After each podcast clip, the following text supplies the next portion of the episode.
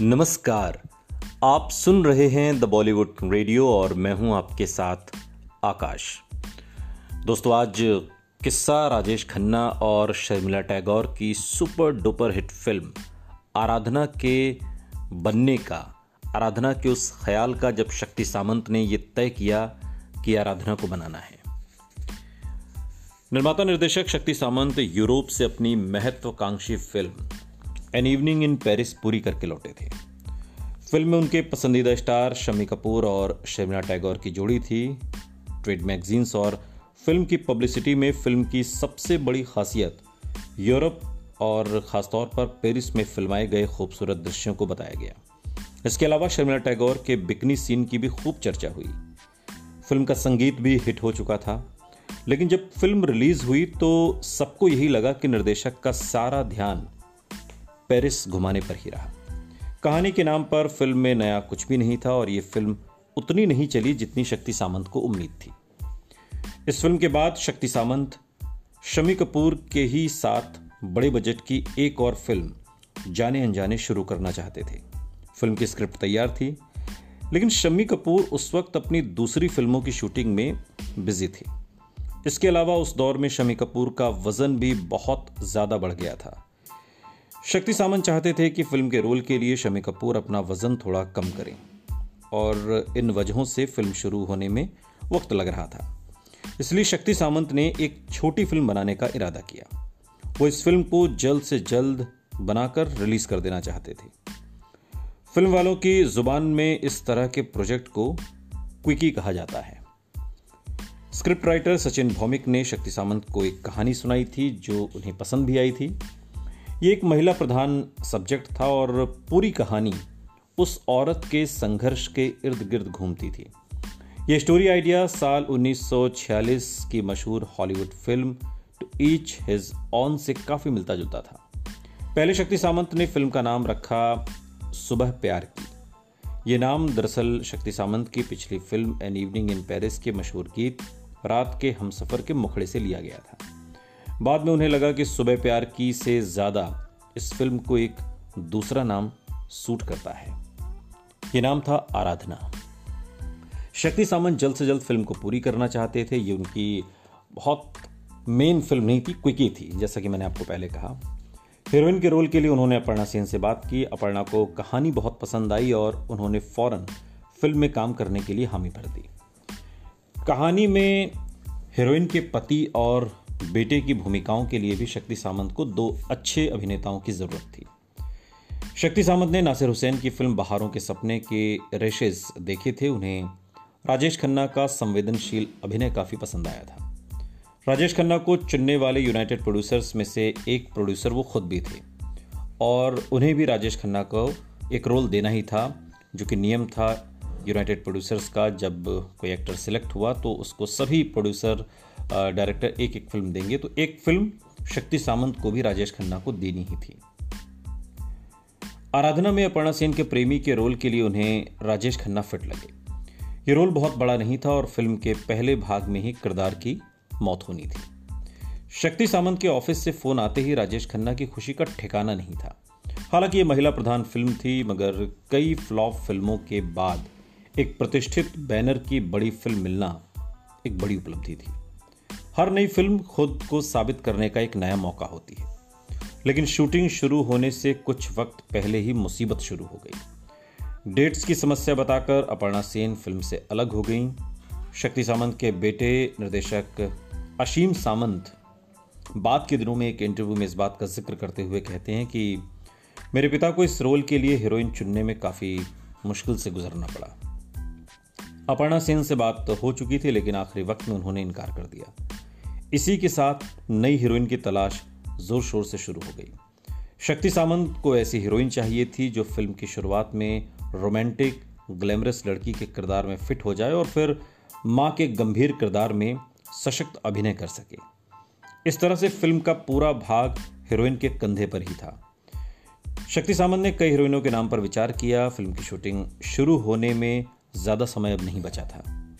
इसी तनाव में उनके जहन में शर्मिला टैगोर का ख्याल आया। उन्होंने ही फ़िल्म कश्मीर की कली में शर्मिला को हिंदी फ़िल्मों में लॉन्च किया था और इसके बाद वो उनकी Sawan Ki Ghata an evening in Paris की हीरोइन भी रह चुकी थी। इन सभी फ़िल्मों में रोमांटिक और ग्लैमरस रोल किए थे। एन इवनिंग इन पेरिस में तो उन्होंने बिकनी पहनकर एक सीन भी किया, जिसको लेकर काफ़ी हंगामा उन दिनों हो गया था। फ़िल्म आराधना का रोल उनकी इमेज से बिल्कुल अलग, एक गंभीर रोल था। उस वक्त का समाज काफ़ी कंजर्वेटिव था और मेरी सगाई हो चुकी थी और मैं अपनी इमेज बदलकर एक गंभीर एक्ट्रेस के रूप में देखना चाहती थी। तभी सचिन भौमिक जो बंगाल से हैं, वो मेरे पास एक स्क्रिप्ट लेकर आए। मुझे ये सब्जेक्ट बहुत पसंद आया। बाद के दिनों में शर्मिला टैगोर एक इंटरव्यू में इस फ़िल्म का ज़िक्र करते हुए कहती हैं। एक गंभीर एक्ट्रेस के रूप में अपना सिक्का जमाने का शर्मिला टैगोर के पास ये सुनहरा मौका था। फ़िल्म के शीर्षक से लेकर पूरी कहानी का केंद्र शर्मिला का किरदार ही था। लेकिन राजेश खन्ना खुश थे क्योंकि उन्हें शर्मिला टैगोर जैसी बड़ी स्टार के साथ काम करने का मौका मिल रहा था। फ़िल्म की बाकी कास्टिंग भी पूरी हो चुकी थी। शूटिंग डेट्स भी तय हो गई थी। फ़िल्म की शूटिंग अब शुरू ही होने वाली थी, लेकिन तभी एक और घटना हुई। जिसने इस फ़िल्म के भविष्य पर अब सवाल खड़ा कर दिया, कि फ़िल्म बनेगी भी या नहीं। निर्माता सुरेंद्र कपूर, जो कि एक्टर अनिल कपूर के पिता हैं, उन्होंने अपनी नई फ़िल्म एक श्रीमान, एक श्रीमती का ट्रायल शो देखने के लिए अपने दोस्त शक्ति सावंत को बुलाया। सुरेंद्र कपूर की इस फ़िल्म के हीरो शशि कपूर थे। और उस दौर में फ़िल्म इंडस्ट्री में आमतौर से ऐसा होता था कि एक फिल्मकार अपने करीबी दोस्तों को रिलीज़ से पहले फ़िल्म दिखाकर उनका फीडबैक लेता था। फ़िल्म के खत्म होते होते शक्ति सामंत का दिल बैठ गया।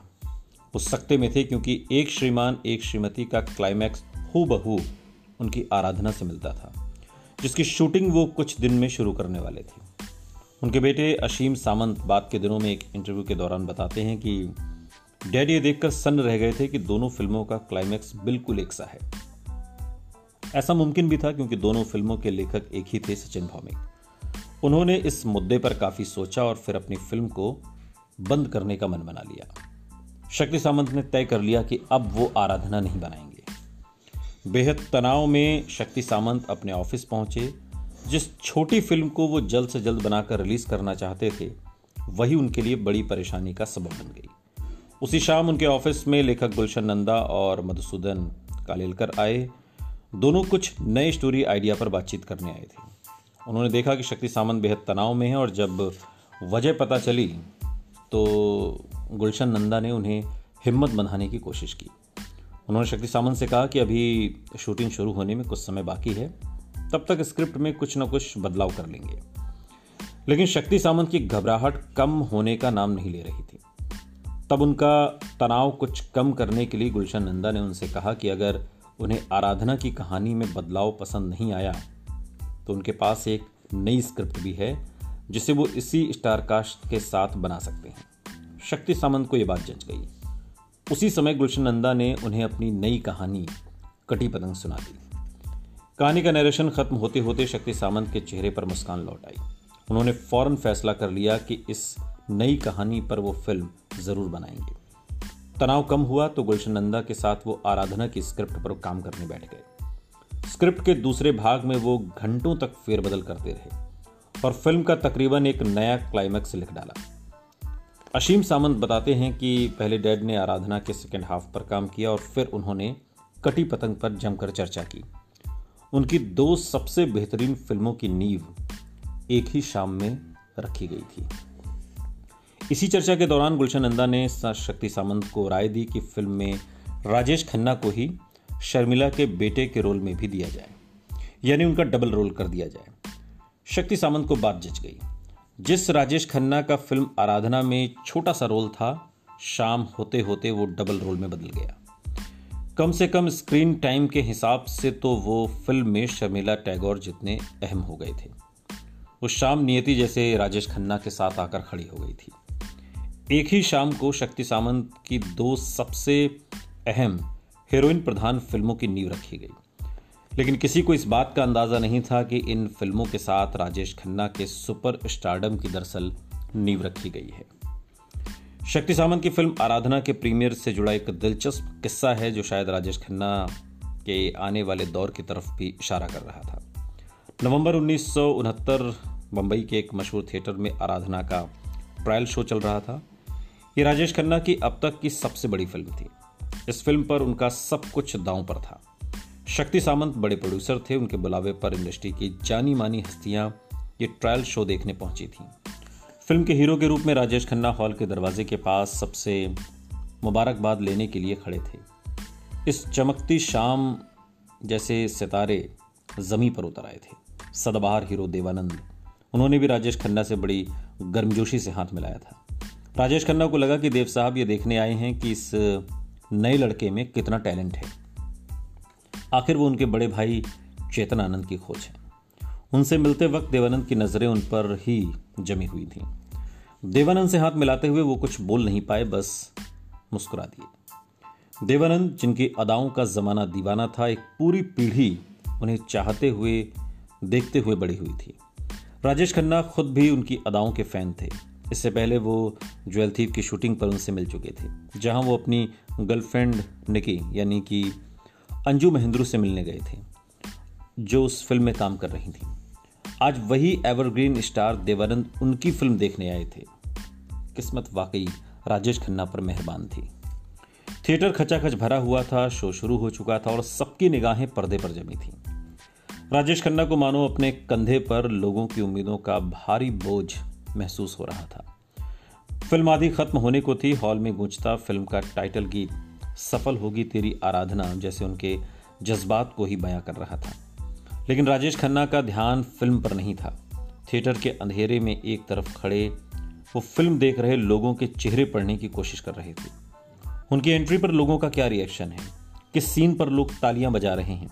क्या इस फ़िल्म के बाद इंडस्ट्री उन्हें स्वीकार करेगी? उस रात लोगों के चेहरों में वो शायद इन सवालों को ढूंढते रहे, जवाब ढूंढते रहे। ये सब सोचते सोचते फिर से उनकी नज़र आगे बैठे देवानंद पर पड़ी, जहाँ वो खड़े थे।